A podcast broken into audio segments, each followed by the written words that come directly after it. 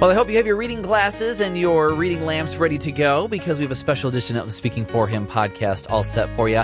I'm Adam McNutt alongside the host of the program, Mr. Andrew Gomison. Hello, Adam. It's great to be with you, and at long last, and the reason I say that is because it has been a long time since we last had a, a book club episode. At long last, we are here to review for you Things We Couldn't Say by Diet Eman and I have my special book club co-host with us today. Once again, Naomi Van Harn. Welcome back to the studio. Thanks again for having me. All right. Well, I'm very excited to dig into this discussion. But Adam, why don't you start us off with our quote of the day? This actually comes from the book we'll be reviewing today, Things We Couldn't Say by Diet Eman. This is her thinking while being interrogated by the Germans. You big, th- you big shots think you can decide on my life, but I have news for you. You can't touch a hair on my head without the will of God, my Father, because He is on my side. All right. Well, that pretty much sums up the book. We can leave now. No, Yeah, yeah, right. no, uh, no. But that really was um, one of the overall thrusts of the book. Is whatever she went through, um, she she did firmly believe that, and she never wavered from that thought process. There were times when she was upset at what was going on around her, but I never felt that there was a time where she was beginning to give up on God.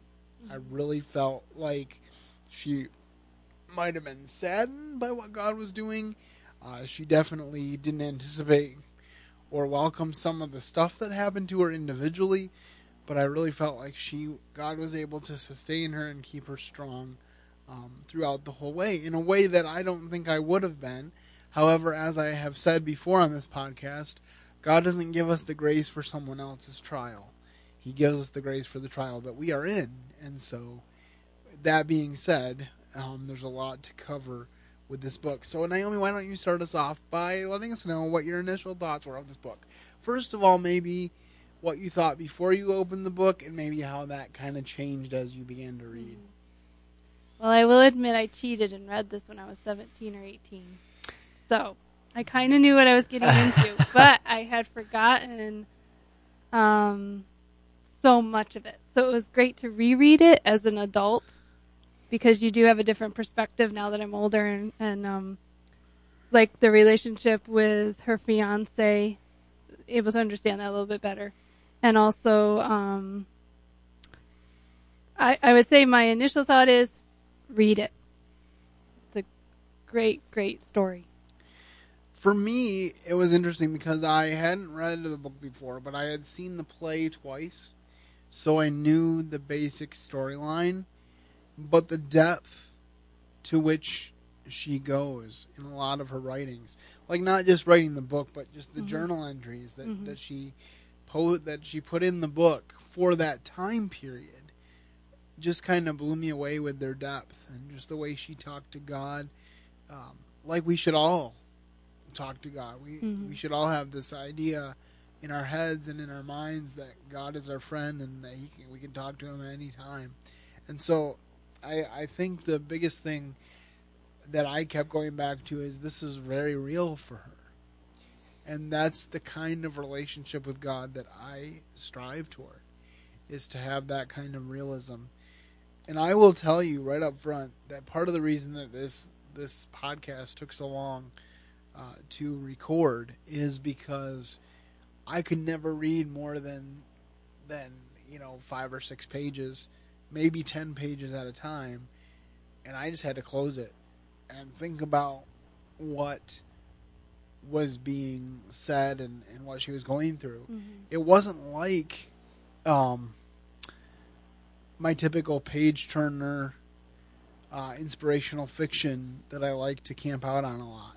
That's one of the reasons why I challenge myself with this book club because I do know that I get into a singular focus a lot of times with my reading. And so by categorizing my reading and by forcing myself through this book club to to read different types of books, I'm forced to read books like this because it's good to do, but it's not something that's necessarily pleasant. So I, I can't guarantee you a pleasant read when you read this, but I can guarantee you a life challenging read. Yeah. And so that's just my initial thoughts.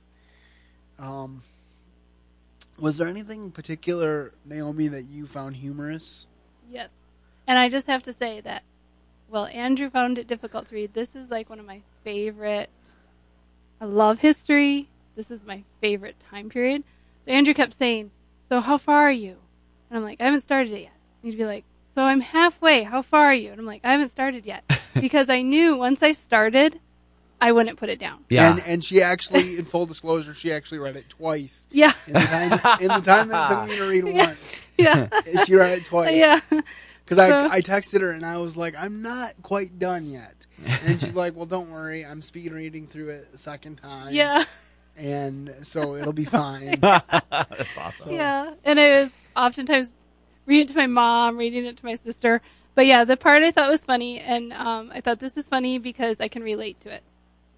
So, um, part of the reason I like to do this book club, and part of the reason I'm in another book club, is because I like to talk about books. And my husband will sometimes be like, "Ah, you know, I'll just read the book, you know." And he loves me, but sometimes he doesn't want to hear every detail. So anyway, there's a part in the book where they're hiding these Jews in this house and they can't leave the house. And um, it's a husband and wife, and so everybody helps out as much as they can. So the wife, the Jewish wife, she spins and knits. And there's a part where um, Dietz comes to visit them, check on them, bring them stuff, and it says, One day while Uncle Ben was working hard at all those documents and Marie was knitting and peeling, I bought him more brought him more things to do and I found him very desperate.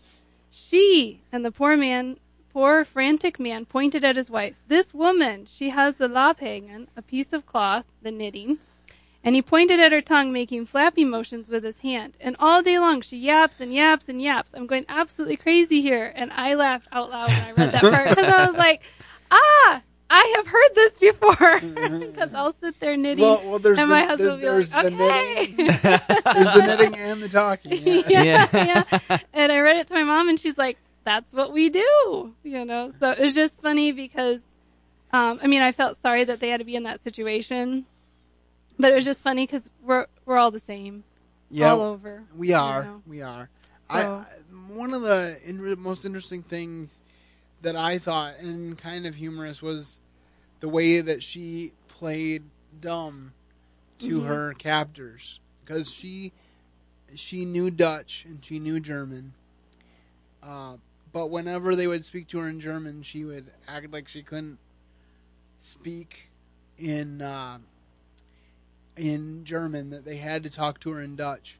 But all the while, when they were talking, they would disclose things because they didn't think that, that she could understand. Oh. And then she'd be able to pass them down the line to other people to get intel on the Germans. So, so I, I just I thought that was kind of funny. And then of course, um, there were some pretty funny things.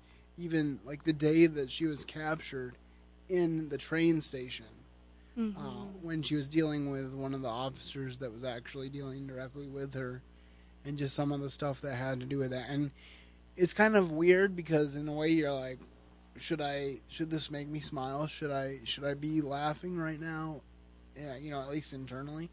But but it's good to have some levity to break up the the monotony of the book. And as I said, this was just a really hard book for me to read, but things like that made it more fun. Mhm. Like when she pushes the button, Which when she when she takes his hand and pushes the button, to Oh. put her in prison. oh oh He's like, if you tell me that you're, you know, in the resistance, then I won't push this button. We can we can work with you. And she took his hand and, and that that made me laugh. yeah. So I was like, There, there's a bunch of little things like that, Yeah. and so I think that you will enjoy uh, that aspect of the book. mhm. Um, so we already kind of touched on this next one. Um, I already said that one of the biggest lessons in this book is that uh, no matter what you're going through, God can sustain you, and she certainly went through an awful lot, and yet God stayed faithful to her. And uh, you'll you'll read a lot. I know there were people that died in that died as part of the resistance people who were in prison for the resistance, like her fiance, for instance. Spoiler alert. Uh, but but of the Jews that they hid, this is an interesting fact. Of the Jews that they hid from the Nazis, not a, every single one of them survived the war. And so for them, that was an excellent thing to be able to testify to later. And there's countless generations of people that are alive today because of what they did. And so when you think about ultimate self sacrificing love, which is what God has for us and what we are to have for others, this was this was the ultimate personification of it. So I, I guess um, the two big lessons was God where God can, can sustain you, and greater love has no man than this, that a man lay down his life for his friends. Did you have any more thoughts on lessons in this book? No, I think that you covered it pretty well. I I agree that um, one I, had, I was reading on Goodreads, and one comment that someone said was that they liked how she never made you feel like the trial you're going through is not as bad as hers. Like when she's writing and she'll say, I'm sure we all get to this point. Or there's parts in the book where she's like, I'm sure we've all been here. Or, you know, she's not saying, well, I went through this horrible. you know what I mean? Mm-hmm. Like, I felt like she was saying, no matter what trial you're going through, God is with you. And even if it's not that you're in a concentration camp, it's it's still a trial. All right. Do you have a favorite story within the book? Uh, it was pretty much the one with the knitting. Okay. yeah. um, I think uh, my favorite story in the book might be when she finally gets back to her parents, and she I think she sees her mom first, if I'm not mistaken, mm-hmm. and then her father comes home, and she comes out, and her father like runs away from her. And at first she's like, "Well, why would he run away from me? We've been away from each other for a year. Why would he do that?" And then she went back into his room and she she just saw him sobbing. She said, "I've never seen my father cry." Mm-hmm. But that day I did because he just he just realized the magnitude of what had happened. Mm. That that I had gone through this ordeal, that I had been arrested and been basically under torture and, and horrible things because of my work here in the resistance and and she was also constantly worried for her parents.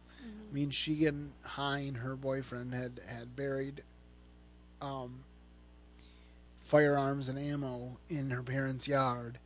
And she was like if it's ever found they're going to uh, they're going to make my make my parents pay for it but they never found it.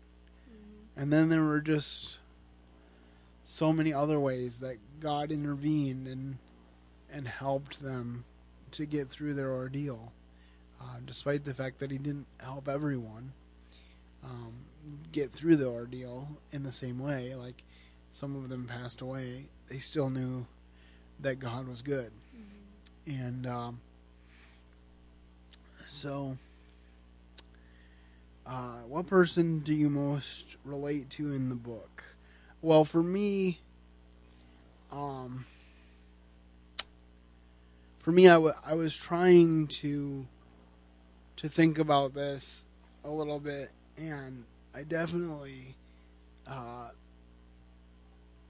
relate to Dee in my zeal for wanting to do the right thing. I don't know if I could go as far as she could without a special dispensation of grace in the moment. But I definitely related to that.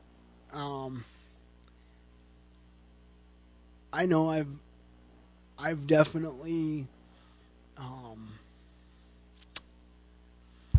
felt I I've definitely felt like I was in Hein's shoes before, wanting the best for those around me, um, even if it meant that I couldn't uh, be with them at a particular time or at all in the long term. I know it's a different context, but th- those are some of the things that I that I have thought of as I read this book, and there's just a, a, a really neat cast of characters in this book. I mean, if it was a novel, you would be sitting there saying, you know, uh, thinking about how great this author is that he came up with these characters, and I guess that just shows that God is a great author. He he is a great character maker, and so he put these characters together for the time that they were in. And it's kind of interesting too the way that she kind of just stumbled into this uh, work because they had one friend that wanted to be hid, and they found a place to hide him, and then then more people came to them, and it just kind of exploded um, from there. So Naomi, were there any particular people, Diet or otherwise, that stuck out? I could see myself as like the farmer's wife, where you're kind of not putting yourself quite out there, but you still want to help.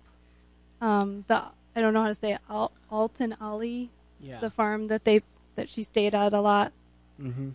I could see myself doing that, but I I agree. I admire all she did, and um, I think that that's one thing. Like you pointed out, she was just a normal.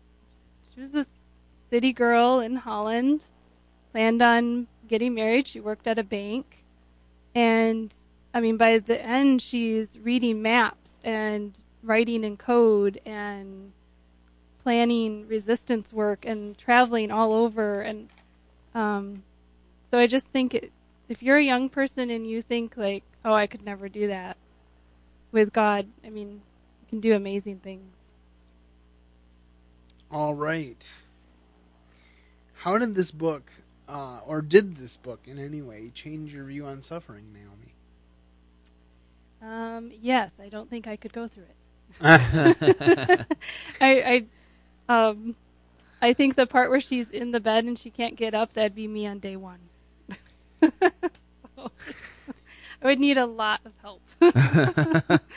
Yeah, Uh. there was actually a point where psychological difficulties were causing her uh, physical symptoms to the point hmm where she was paralyzed and, and basically stuck to her bed while she was in the prison camp. And, and like Naomi said, when you think about all that that means, you sit there and you say, well, how could you not Yeah. be in that situation? Yeah. Um, another book that I read along the same vein um, was Unbroken, the story of Louis Zamperini, who was a World War II pilot. And I just remember watching that movie and then reading the book, and the book goes into more in depth than the movie, of course.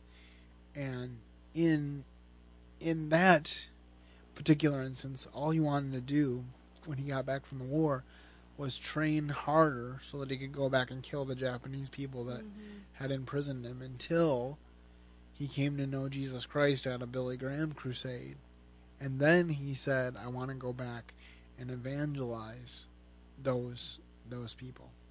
And so so it was a totally um, totally uh, attitude shift. And I, I think it's kind of interesting too. I think you read in things we couldn't say about how how Dee starts out at a place of hate, at least for her captors, and then gets to a place gradually of forgiveness because she realizes that it's hurting her chiefest of all to continue to be bitter. Mhm. And um, the one interesting thing that I want to talk a little bit about is some of the ethical dilemmas presented, um, because I've always been taught, like for instance, uh, for a background, she lies about who she is. She has a false identity.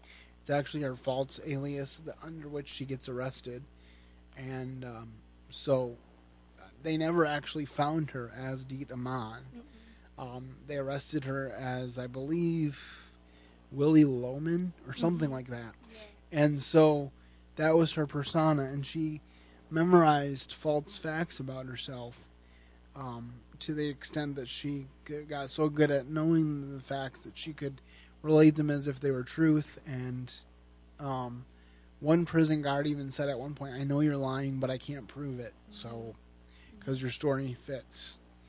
And, um, but I, I had this thought, which I've had other times, like with Rahab in the Bible when she hid the spies in Joshua, because I've always heard that it was Rahab's faith that caused her to be saved, not the fact that she lied on their behalf. So I've always wondered in myself whether um, I could lie uh, for a good reason, because the Bible tells us not to lie. However, I've never been in Diet Eman's shoes, so I can't make a dogmatic statement and say she shouldn't have lied. Um, but I remember, I think I remember that in the hiding place, Corrie Ten Boom had, Boom had said that their primary goal was to be silent, Mm. so that they wouldn't have to lie. They would kind of be lying by omission, but they wouldn't, they wouldn't say anything that would be a lie. So I was just wondering if you had any thoughts on that particular ethical dilemma.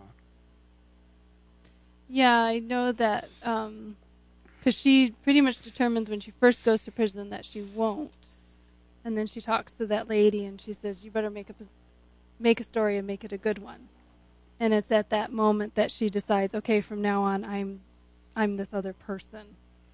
And I think it would be difficult, and I think what maybe motivated her was if it was just her life, she may have just gone with, I just won't say anything. But I think because other people were involved and she felt responsible for those people, that must have been the part where she just, you know, I, I, I can't, in good conscience, like it was kind of choosing one or the other. You know? I- and I, I think you make a good point there because it's kind of like um, some pacifists, particularly Amish, will say turn the other cheek to the point that I've heard that they sometimes won't even defend their own families Mhm. if someone were to attack them. Um, but I like to think of it as maybe individually I would, but in a corporate setting, like if I'm at work working with students and someone threatens them, I would do everything I could to try to stand between them and the threat. If I had a family and someone comes and tries to attack them, I would try to stand between them and the threat. I might take more on an individual level as Mhm. far as turning the other cheek than I would if it if it affects more people. And so I definitely can resonate with that line of thinking. But it, it's just I mean, and again, I can't judge her because of I've never been in anything remotely resembling that situation, but it's definitely something that I that I thought of again as we dug into this book. Mhm. Um, what was the most surprising thing about this book, uh, Naomi? Mm. Um, oh, it's it's actually a very little thing, but I just never heard about this. So um, she, along with other people, if a downed pilot uh, came to them, they would help them get back to England so they could come back and fight again. And I had heard of people helping downed pilots, but I didn't realize like they were actually helping them get back to England. And so she tells the story about how these one guys get back to England and send over the radio um, regards to Pete and Repeat, which one of those was in reference to her fiance. So I just thought that was surprising. I didn't know um, that they were able to get people actually back. I also didn't know that she crossed paths with Corrie Ten Boom. Yeah. They actually shared a cell at one point. Mm-hmm. Um, I think twenty people to a cell that would normally, I think, in I don't remember exactly what she said, but it sounded like what sh- what in our society would be a two or three person cell was twenty people. Like you were basically elbow to elbow. Oh. Um, so it was just, and it was interesting how she would sniff out spies too. She could Yeah. she could tell if they were spies because of the because of the way they acted. Mm. Like if they didn't act scared or they they seemed well nourished, you know, or even that they'd been out in the sun where they weren't getting sun because they were just locked away. Mm-hmm. She kind of sniffed out who were spies. People would would go in and pose as prisoners to try to get them to spill all the information that the Nazis wanted to know. But the most surprising thing to me was reading in the afterword that she actually was married Mm-hmm. and had a couple children. Mm-hmm. Because even after watching the play and watching a little video of her after the play, I thought she never married. Um, I thought that she stayed single all her life because she just loved Hines so much that she couldn't imagine marrying someone. Now, she doesn't give a lot of detail about her marriage. She says that she got married, um, I believe, in 59, and she had a couple children, and that it didn't work out. And then she moved to Grand Rapids, Michigan, which is around this local area, in 1969, and she's lived here ever since. And as of this recording, she's still alive and pretty spry because she still comes out to events at Master Arts Theater. Um, she was at the last show that we did, uh, Little House, for one performance. So she still gets out and about a little bit, and she's good friends with Pris McDonald, who is the artistic director there, and so there's a connection there. Um, it's kind of interesting because she wrote the book and started doing talks on this um, because she felt that it was a story that needed to be told, even though she didn't want to tell it. And part of me wants to ask her to tell it again f- from her own words on this show, but part of me is reticent to ask her because because I know she doesn't like to relive it. But at the same time, she did because it was something that we need to hear and need to discuss.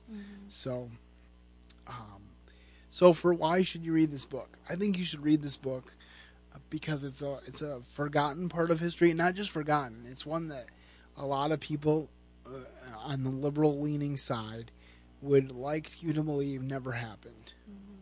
A lot of people are Holocaust deniers. They don't think anything this atrocious happened. And I've long heard the quote that those who uh, those who fail to learn from history are doomed to repeat it. And um, you know, people didn't fear Hitler the way they should have. And I'm not saying that you should overly fear or revere any world leader. Let's get that straight straight right now. No world leader can destroy or build up something to such an extent that they could be considered a savior. But I think there were a lot of people in Germany who were not prepared for what Hitler actually did. And so I think we need to go into the future with our eyes wide open, our eyes uh, focused up on God, but also wide open to the possibilities of what may occur if we sleep uh, on what is going on, on around us. That's why I bring in so much of current culture. That's why we do current event update podcasts because we need to be aware of these things. And so I that's why I think that people should read this book. Um, so uh, Naomi, do you have any thoughts about that? And and specific, more specifically, maybe could you tell me maybe how one should approach reading this book? Like, what would be a good age group for the youngest people to read this book? Do you think? Um, I think like, I mean, obviously everybody knows their kids, and I think at like 16, 17, they could read it, and I think it, I think it should be, um, at some point in high school required reading. Yeah, it's again, like Naomi says, it's not hard and fast, obviously, because everybody knows their kids. And I know my dad; I, he never read anything this intense, but he used to read to us around the dinner table. And I think if you're going to read it to your family, they could be a little younger, but there is some really unsettling things on here. Like I said, I could only read a few pages at a time for that reason. Um, but uh, I would definitely encourage reading of it because uh, we need to learn its lessons. Um, well, uh, it's been a great year in the Speaking for Him book club. Uh, I believe we said this was the 2015-2016 book club, and here we here we land in 2017. so I think what we're going to do for this next year is we're just going to call it the 2017 book club, and hopefully be done by December 31st of 2017 with whatever selections we choose over the next I'm thinking we'll probably record in about a month, maybe a month and a half once we've finalized titles.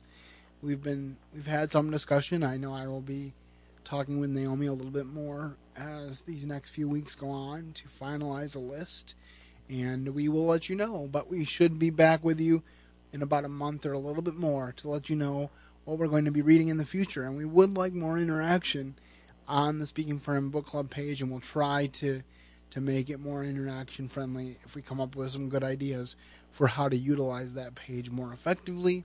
And as always, you can contact us with your input on this as well as anything else having to do with the podcast. All right, well, thank you, Naomi, for coming in today. And uh, it's been another great year of reading, and I look forward to next year. All right, I think that's all we have for today.